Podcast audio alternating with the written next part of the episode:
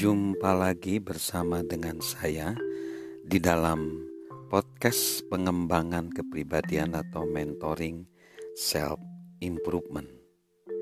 Kita masih belajar tentang pengaruh ketakutan yang bisa menghancurkan kita. Ketakutan menyebabkan kita tidak bertindak. Ketakutan menyebabkan menyebabkan kita tidak bertindak.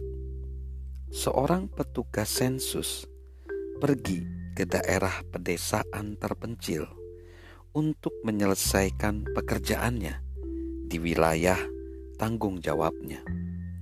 Dengan mengemudi di jalan-jalan desa, ia melihat banyak rumah dengan tanda "Awas, ada anjing".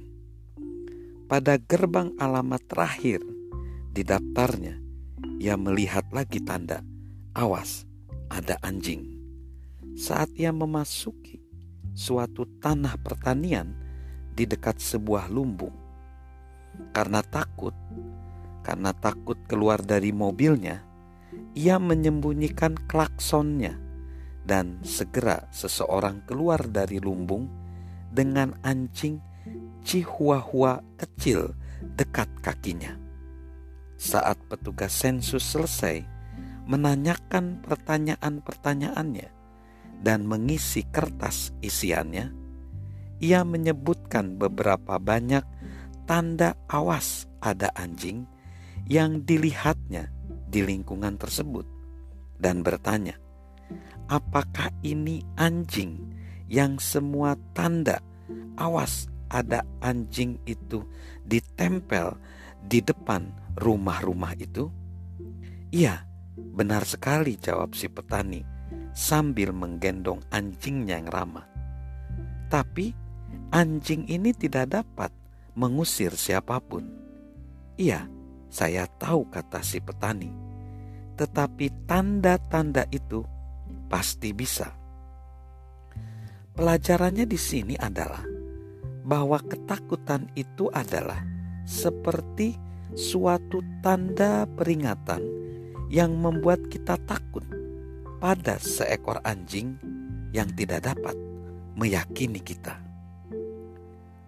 Orang-orang yang membiarkan beberapa jenis ketakutan menguasai mereka merasakan bahwa mereka merasa semakin ketakutan. Ini dapat menciptakan lingkaran yang melemahkan. Inilah cara lingkaran itu bekerja.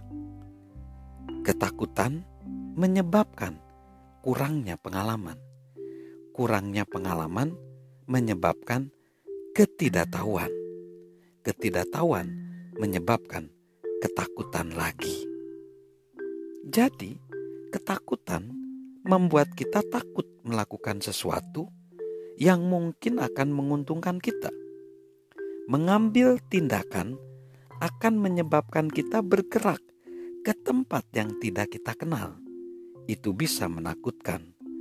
Tetapi jika kita menyerah pada ketakutan kita, kita tidak bergerak maju. Kita tidak menerima keuntungan dari apa yang kita hindari. Juga kita tidak mendapatkan pengalaman berharga yang akan membuat kita mengetahui lebih baik. Hasilnya, kita tetap tidak mengerti tentang bidang kehidupan tersebut, dan ketidaktahuan hampir selalu menambah ketakutan, mengakibatkan lebih sulit untuk maju dan menyelesaikan segala sesuatu. Kita tidak boleh membiarkan ketakutan melumpuhkan kita. Seperti dikatakan John F. Kennedy, selalu ada resiko dan harga bagi suatu tindakan. Tetapi semua itu jauh lebih kecil dibandingkan resiko dan harga jangka panjang dari tidak adanya tindakan yang nyaman.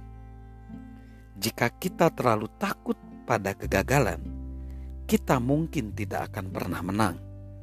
Jika kita takut mati, kita akan sulit hidup.